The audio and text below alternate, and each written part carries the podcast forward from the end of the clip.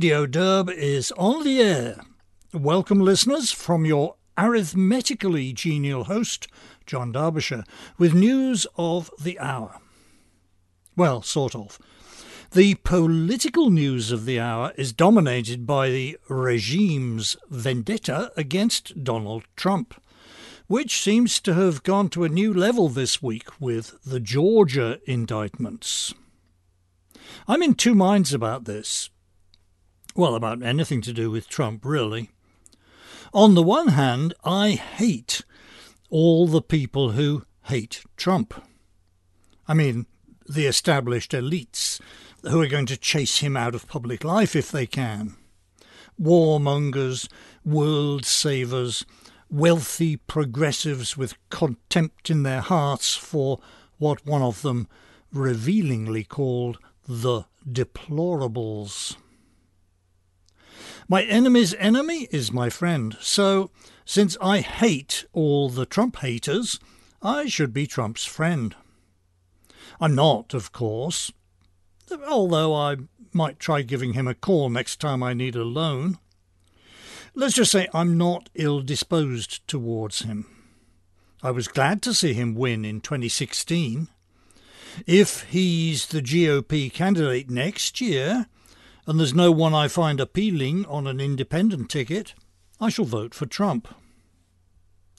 He was a weak and ineffectual president, though, so I'd vote without much hope.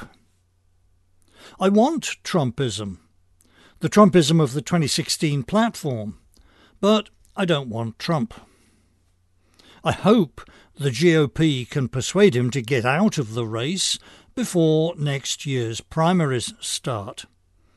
He'd be doing his country a service, as a patriot should. That's all I have to say about that. Now, let's talk about immigration. In a post on Tuesday this week here at VDare.com, I included a segment titled Fight Newspeak. In that segment, I used an extract from an opinion article by Adam Ellwanger, Professor of English at the University of Houston. Professor Ellwanger tracks the way we have, across the years, most commonly referred to illegal aliens. We started by referring to them as, duh, illegal aliens, a straightforward and precise term used in federal legislation. However, it turned out that some high proportion of Americans thought that the word alien was a synonym for bug eyed monster, so we switched to illegal immigrant. But hey, no human being is illegal. Only acts can be illegal larceny, forgery, assault, etc. So we switched to undocumented persons. That prefix un is kind of negative, though. so, after wrestling with our national conscience a few more years, we ended up in the Obama administration with migrant workers. Re quote from Professor Ellwanger. A migrant is just someone who moves around, and Americans highly value freedom of movement. But what are they doing while they move around? Working. The Protestant work ethic that has been at the core of American identity insists upon the virtue of hard work. Thus, the illegal alien is reconstituted as a paragon of industry and individualism. Is it any coincidence that as we softened and neutralized this terminology, and thereby valorized the persons to whom it referred, our nation became less and less able to meaningfully address the problem of illegal immigration. Rhetorical manipulation is a power that the left has applied to issue after issue, and it is a gambit that we need to grow more courageous in resisting. End quote.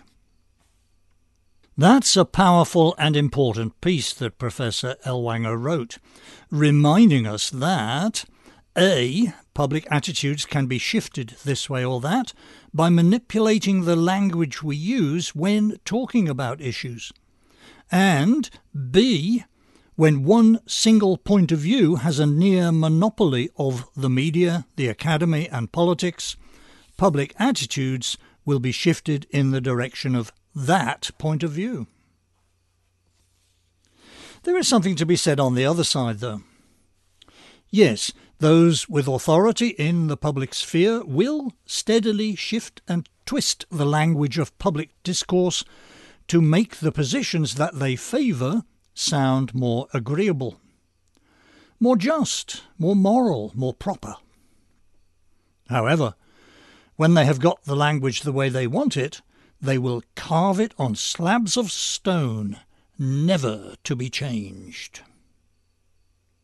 Sure, the fluidity of political language is nicely illustrated by that wandering track from illegal alien to migrant worker.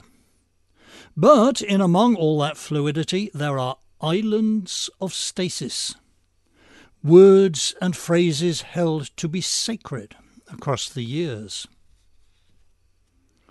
Here is one of those islands of stasis the phrase, our broken immigration system. If you are at or near a computer that has a search engine installed, just type in that phrase and hit enter. I just did it with Google Chrome.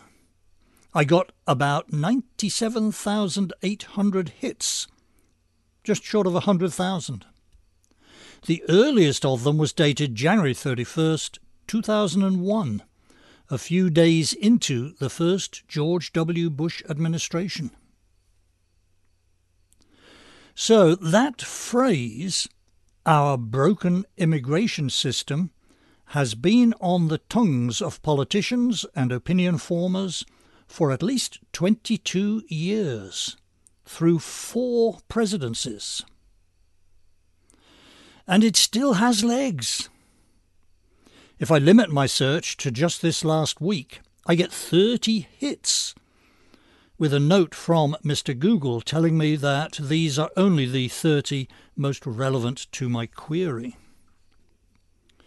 Quoted using the phrase this last week were U.S. Senator Kyrsten Sinema of Arizona, Representative Mario Diaz Balart of Florida, Vanessa Cardenas, Executive Director for America's Voice, U.S. Representative Adam Smith of Washington State, DHS Secretary Alejandro Mayorkas, the American Hotel and Lodging Association, Jay Ruais, who is running for Mayor of Manchester, New Hampshire, US Representative Michael Lawler of New York, and other politicians and opinionators from all over Democrats, Republicans, and independent and unknowns. Did I say that the phrase our broken immigration system has legs. Legs? It's a frickin' centipede. There are other similar phrases carved in stone and not to be doubted. There is, for example, the phrase 11 million. For how many years have we been hearing that given as the number of illegal aliens among us? I'm pretty sure it's at least 20 years. And it's still current. A Google search brought up dozens of references dated as late as August 4th this year. Truly amazing that the number could be so stable across 20 years. Going back to the phrase, our broken immigration system, though, What does it mean? What's actually broken about our immigration system? As you may have divined, I have taken a deep dive into this. I've read several thousand words about that phrase and its meaning.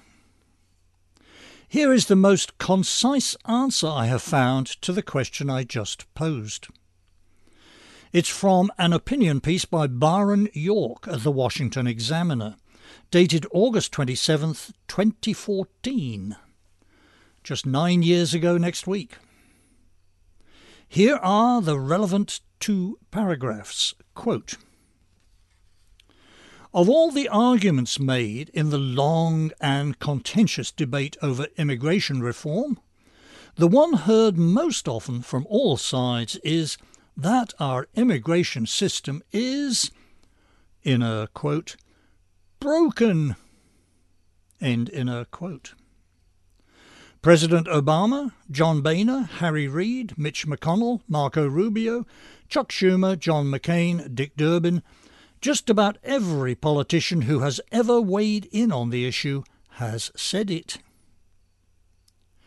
The only problem is our immigration system is not broken. The part of the system that lets people into the United States is working.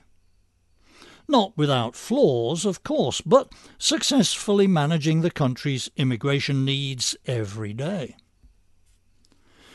And while the part that keeps people out of the country or expels them if they overstay their permission to be here is not working very well. It's not because the system is broken, but because Congress and the President do not want it to work. End quote. That really sums it up. I doubt that Byron York and I would agree on what our country's immigration needs are. But we have a system that manages legal immigration as defined by law approximately well, whatever you may think of the actual law. Illegal immigration, however, is not managed at all because no power centre, no one of any political weight, wants it to be. Illegal immigration means entry to our country or stay in our country contrary to federal laws. Laws passed by the people's elected representatives in Congress assembled. We can read the laws for ourselves. They're on the internet. Here, for example, is Title 8 of the US Code, Chapter 12, Subchapter 2, Part 8, Section 1324. Among many, many provisions, there is one in subsection A, paragraph 3, subparagraph A, that says, quote, Any person who, during any 12 month period, knowingly hires for employment at least 10 individuals with actual knowledge that the individuals are aliens, described in subparagraph B, shall be fined under Title 18 or imprisoned for not more than five years, or both. The aliens described in subparagraph B are, of course, illegal aliens. So you can be fined or imprisoned for up to five years for employing illegal aliens. Yet we all know that illegal aliens are widely employed. Every landscaping firm on Long Island employs them. Why aren't there prosecutions?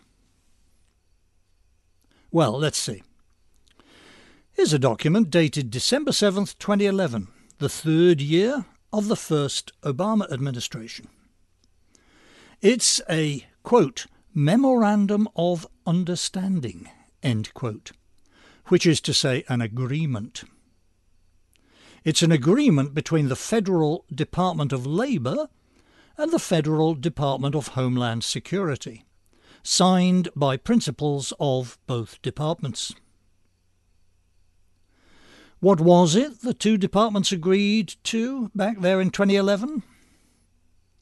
Well, the memorandum is five pages of officialese, but the gist of it is that the DHS, or actually its enforcement arm, ICE, will not take any action against a firm accused of employing illegal aliens until the Department of Labour has conducted a thorough inquiry.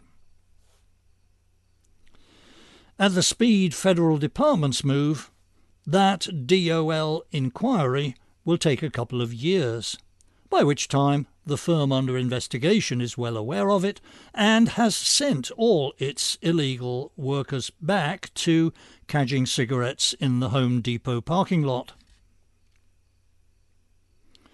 Here's another document from the feds, this one much more recent, September 30th, 2021, a few months into the Biden administration.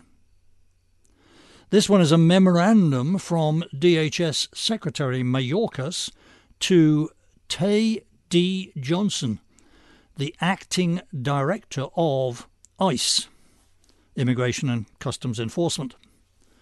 Subject Guidelines for the Enforcement of Civil Immigration Law. Mayorkas' memo leans hard on the issue of prosecutorial discretion. Sample sentence, quote, The fact an individual is a removable non-citizen, therefore, should not alone be the basis of an enforcement action against them. The gist of the thing is that ICE should not enforce the law on employment of illegal aliens, assuming that is that the 2011 agreement with the DOL gives them the chance to, uh, they shouldn't enforce the law unless someone's assembling nuclear weapons or running a major international drug ring. So, yes, the people's elected representatives in Congress assembled write and pass laws. Then federal government agencies subvert those laws to make sure they won't be enforced. Doesn't that make the people's elected representatives mad that their designs have been thwarted? Not at all. They knew they would be. In fact, they help the process. I'm reliably informed that that 2011 Memorandum of Understanding between the Departments of Labour and Homeland Security was pressed on the DHS by Congress critters as a condition of DHS getting the funding they wanted. OK, OK, but I talked about power centres back there, and I referred to the people's elected representatives. Aren't we the people a power centre? If our elected national legislature passes a law, presumably because we want them to, and then colludes with federal agencies to subvert that law, shouldn't we be mad as hell? To that, I'm afraid the only response I can give is some words I wrote 20 years ago in a column about my own experience as an illegal alien. Quoting myself, March 24th, 2003.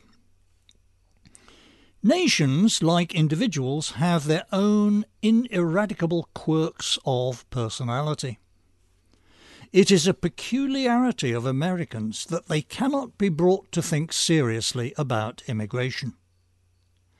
The two best immigration restrictionist books of recent years have been by Peter Brimelow, who is an immigrant from England, and Michelle Malkin, daughter of recent Filipino immigrants.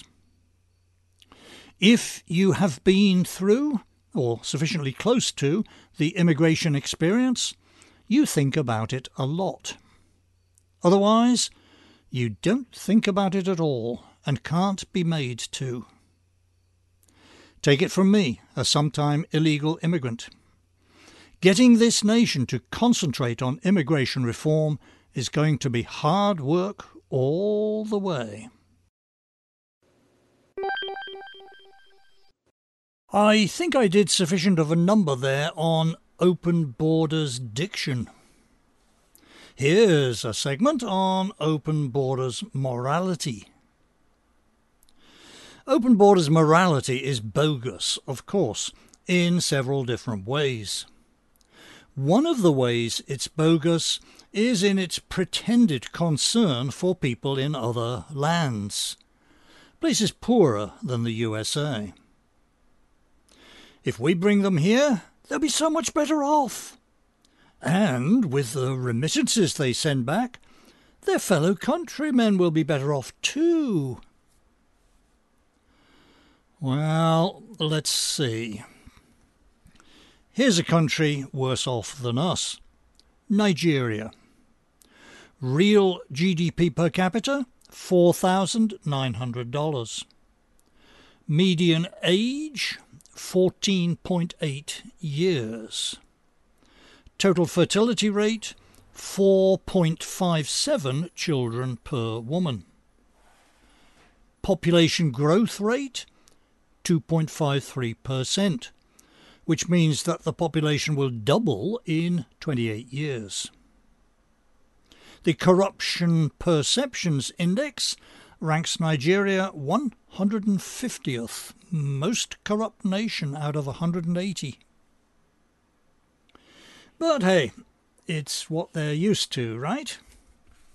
Nigerians, on the whole, are okay with their country as it is, right? Apparently not. Quote, All told, 73% of Nigerians in 2021 wanted to go, according to the Nigeria Social Cohesion Survey, which was up by 41 percentage points on the previous one in 2019. With corruption and physical insecurity rampant, annual inflation at 23%, and 63% of adult Nigerians deemed multidimensionally poor, it is no surprise that the Japa syndrome is stronger than ever. End quote. The what syndrome? Japa is a verb in the Yoruba language meaning to run, flee, or escape. I learned that, and I took the foregoing quote from an article about Nigeria in the August 12th issue of The Economist. Japa is a current buzzword in Nigeria, says the article, referring to people fleeing the country to live abroad. The Japa problem is especially acute in the medical field. Nigerian doctors and nurses are escaping the country in the thousands every year, mostly for jobs in the USA, Britain, and Canada. There are only 24,000 doctors left in Nigeria to serve a population of 220 million. That's one doctor per 9,000 citizens. In the USA, the ratio is one doctor per 310 citizens. Isn't it worth it for all those remittances sent back, though? I doubt it. The Economist says remittances run about $20 billion a year. That's less than $10 per Nigerian head. And things are going to get worse. This article quotes something called the Association of Resident Doctors, resident in Nigeria, that is, as saying that 85% of doctors still in the country are planning to emigrate. And, quote, many thousands of other talented Nigerians are trying to leave, end quote. That's an aspect of our immigration policy. Ours and Britain's and Canada's and the oil rich Gulf states. It's an aspect that you don't hear much about. we are strip mining the third world of its smart fraction. Do world saver globalist progressives ever talk about this? Not that I've heard. Underlying a lot of our immigration problems is widespread innumeracy. Take, for example, New York City's Mayor Eric Adams. Just exactly a year ago, it was August 19th, 2022, Eric Adams announced Project Open Arms, defined as, quote, a comprehensive plan to support families seeking asylum and ensure children are provided a full range of services to start their New York City public education on the first day of school next month. This multi agency plan highlights wraparound services to ensure asylum seeking families and their children will have access to critical academic, social, emotional, and language based supports needed to be successful in New York City public schools. Mayor Adams himself heralded the announcement by saying, quote, Our city has been and will always be a city of immigrants that welcomes newcomers with open arms. End quote. Does His Honour know the current population of the world? It's well over 8 billion people. How many of them are of the same frame of mind as the 73% of Nigerians who want to japa? Well, I'm sure it's less than 73%. Plenty of places are much nicer than Nigeria. But then again, plenty are worse. Plenty of countries in Africa, South and Southeast Asia, South and Central America, the Caribbean. Let's let's rule out completely the 3 billion people in China and India, the half billion in Europe, and another half billion in decent countries elsewhere. That leaves 4 billion living in crappy countries. And let's suppose that the proportion who would emigrate if they could is not Nigeria's 73%, but only a third of that. So it's 25%. 25% of 4 billion is 1 billion. And most of them have heard of New York. Did Mayor Adams do any arithmetic like that before opening his fool mouth? If he had, he might have saved himself the humiliations he is now undergoing at the hands of New York State's dim witted governor and our nation's dementia addled president. I went through the arithmetic because I'm a numbers guy, always have been. I discovered the number one million shortly after learning to read, and I disfigured all my books by writing millions in the margins. One million, two million, five million. I thought numbers ending with comma three zeros, comma three zeros were simply fascinating. The fascination survived into my adult life. As a school teacher in my twenties, I wanted my class to see a million. I got some graph paper ruled in centimetres and millimetres. With scissors and paste and some backing board from a business store, I constructed an array one metre square. That's a million square millimetres that the kids could gawp at. That's a million, I'd tell them. Try to keep the image in your mind and try counting them. They soon got the point. All right, I'm a bit eccentric about numbers. That beats being enumerate, though. When I attain supreme power, I shall order that every government office in my domain shall display a board like the one I made for my class, showing a million one millimeter squares. Public officials need to know what a million looks like. A million people, a million dollars, whatever.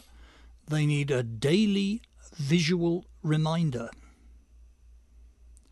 If Mayor Adams had had one of those displays in his office, it might have spared him saying the dumb fool thing I just quoted him as saying. And if the mayor of New York back in 1981, that would have been Ed Koch, if Ed Koch had had one in his office, it might have prompted him to fight with every means at his disposal against the infamous City Shelter Law. That's a law that obliges New York to provide safe, clean shelter with beds for anyone that asks for it. That law was the poisonous fruit of the late 1970s panic over homelessness. It needs repealing right now. Does Eric Adams have the guts to repeal it? Nah, he doesn't have any guts at all, only a mouth. These rich men north of Richmond, Lord knows they all just wanna have total control. Wanna know what you think, wanna know what you do, and they don't think you know, but I know that you do, 'cause your dollar ain't shit. Yes, that's the song you've been hearing about. Oliver Anthony's working class protest song. Rather than bite deeper into his royalties, I'll just read you the lyrics. Here we go. I've been selling my soul, working all day, overtime hours for bullshit pay, so I can sit out here and waste my life away, drag back home and drown my troubles away. It's a damn shame what the world's gotten to for people like me and people like you. Wish I could just wake up and it not be true, but it is, oh, it is. Then the chorus Living in the new world with an old soul, these rich men north of Richmond, Lord knows they all just want to have total control. Want to know what you think, want to know what you do, and they don't think you know, but I know that you do. 'Cause your dollar ain't shit, and it's taxed to no end, 'cause of rich men north of Richmond. I wish politicians would look out for miners, and not just minors on an island somewhere.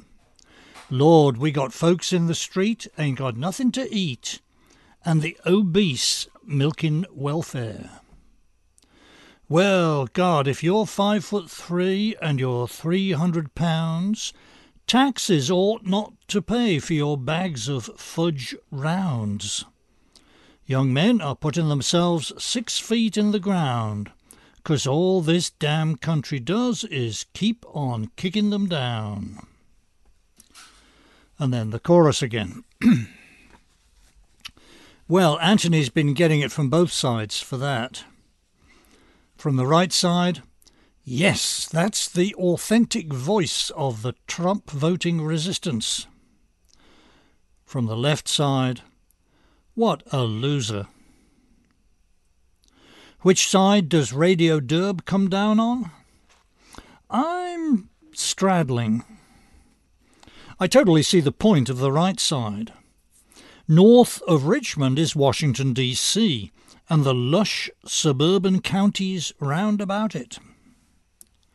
Five of the top seven counties in the USA, ranked by median household income, fall under that description, and that is a national disgrace. The federal government is far too big, far too rich, far too well paid and far too localized in one small zone. And yes, they all just want to have total control. And yes, again, if you're eating on a welfare dollar, you should be getting basic nutrition, nothing more. And yes, our governments have been sending young men off to die in futile missionary wars.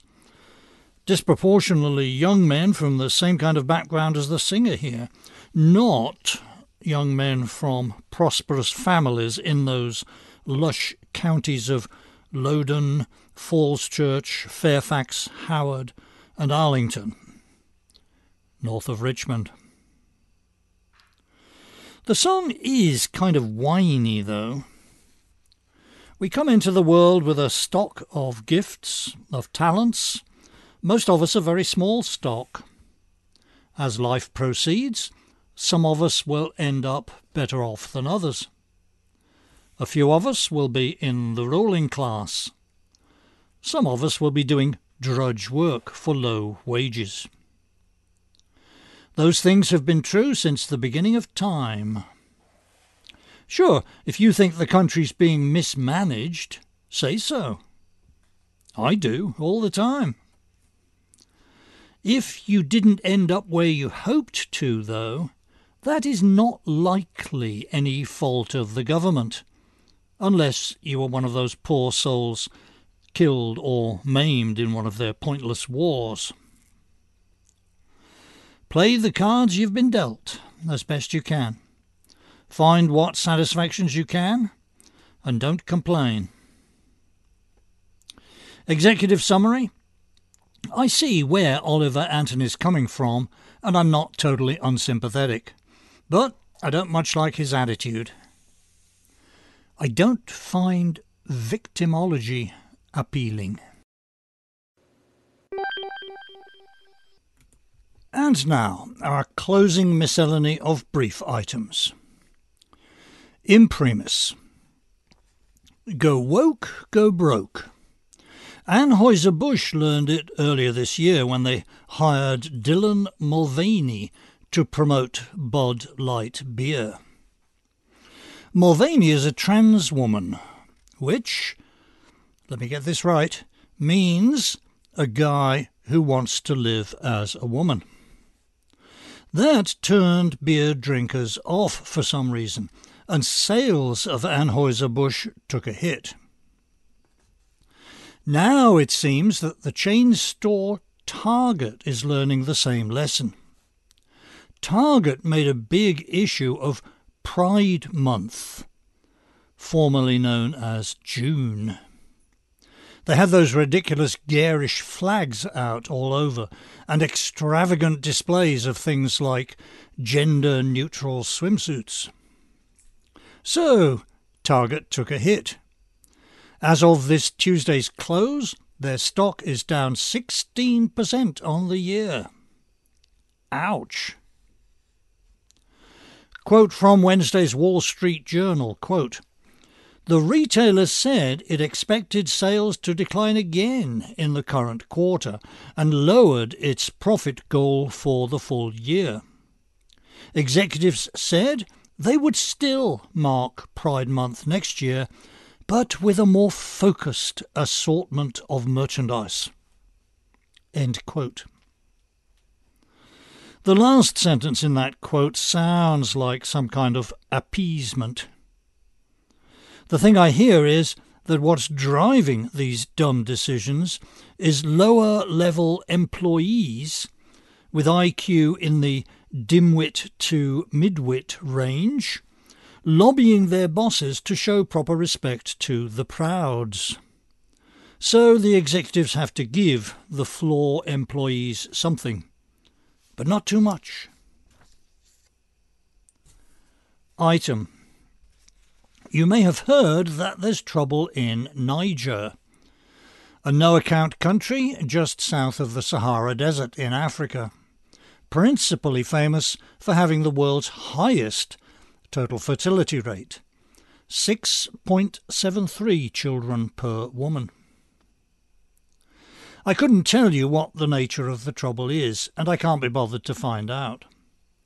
My sympathies here are with Sir Winston Churchill, who was once heard to grumble, quote, I have lived for 78 years without ever hearing of bloody places like Cambodia. End quote. I did, though, I did spot a tweet on Twitter, or an X on X, whatever Musk wants us to say now, showing an aerial photograph of a big military base in the desert there in Niger, which the tweeter says is ours and cost the Pentagon $100 million to construct. He further says that a thousand American troops are stationed there.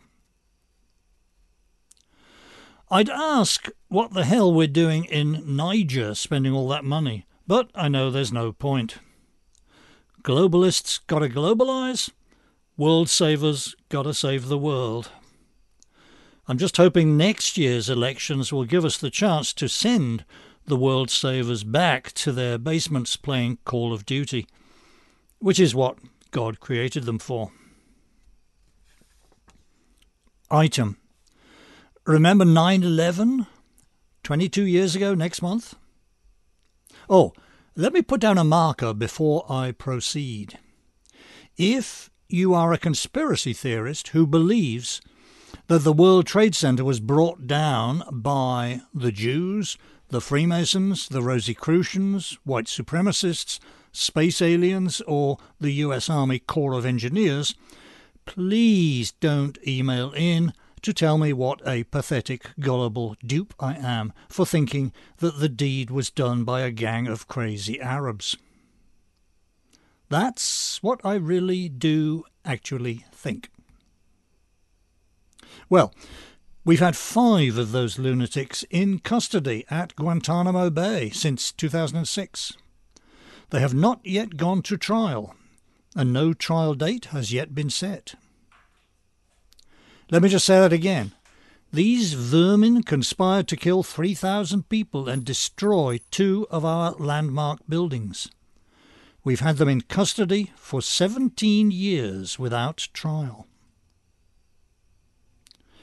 This week's news is about a plea deal being considered by the Biden administration. The deal seems to be that the five crazy Arabs will be spared the death penalty in return for what? We haven't been told. Perhaps in return for them telling us they are really, really sorry. These five should have been given a summary trial the day after capture, then taken round the nearest corner and shot. Instead, we allow lawyers to dither and babble and fuss over them for seven 17 years. 17 years so far. Item. Back in June, I gave a mighty boost to Vivek Ramaswamy's presidential campaign by declaring him the Radio Derb candidate, although with reservations on legal immigration and our continuing membership in NATO. Catching sight of him now and then on TV chat shows and YouTube interviews, I haven't seen anything to change my opinion. Ramaswamy is smart, well informed, and he talks more sense than an average three candidates together. He still hasn't said much more on legal immigration than that it should be strictly meritocratic and the visa lottery eliminated. Nothing much on NATO either, other than a firm determination not to let Ukraine join the alliance. And the fantasies being aired on Twitter and elsewhere of both the USA and the UK having leaders of Hindu origin are not likely to attain reality. If Ramaswamy wins the primaries and then the general, he'll be inaugurated as president at the end of January 2025. As it happens, under British rules, Prime Minister Rishi Sunak can call an election any time he likes, but not later than January 24th, 2025. Since Sunak's Conservative Party will almost certainly lose the election, there's not likely to be any two Hindu overlap. I agree, though, that their joint portraits would look nice on a celebration coffee mug. That's it, ladies and gents. Thanks, as always, for your time and attention, for your emails and donations. Special thanks to the two friends who dropped by last weekend for an evening of vigorous, intelligent conversation. Wednesday this week was August 16th. To those of a certain vintage, that brings to mind an earlier August 16th. And who that was alive and sentient will ever forget where he was and what he was doing when he heard the sad news. Good night, sweet king, and flights of angels sing thee to thy rest. There will be more from Radio Derb next week. I will spend my whole life through loving you loving you. Winter, summer, springtime too. Loving you, loving you makes no difference where I go or what I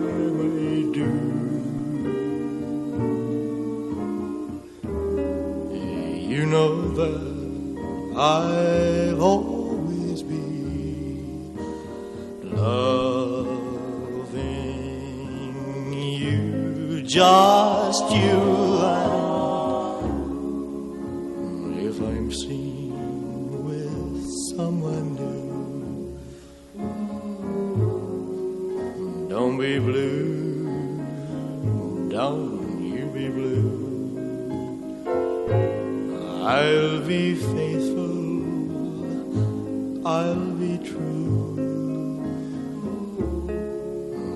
Always true,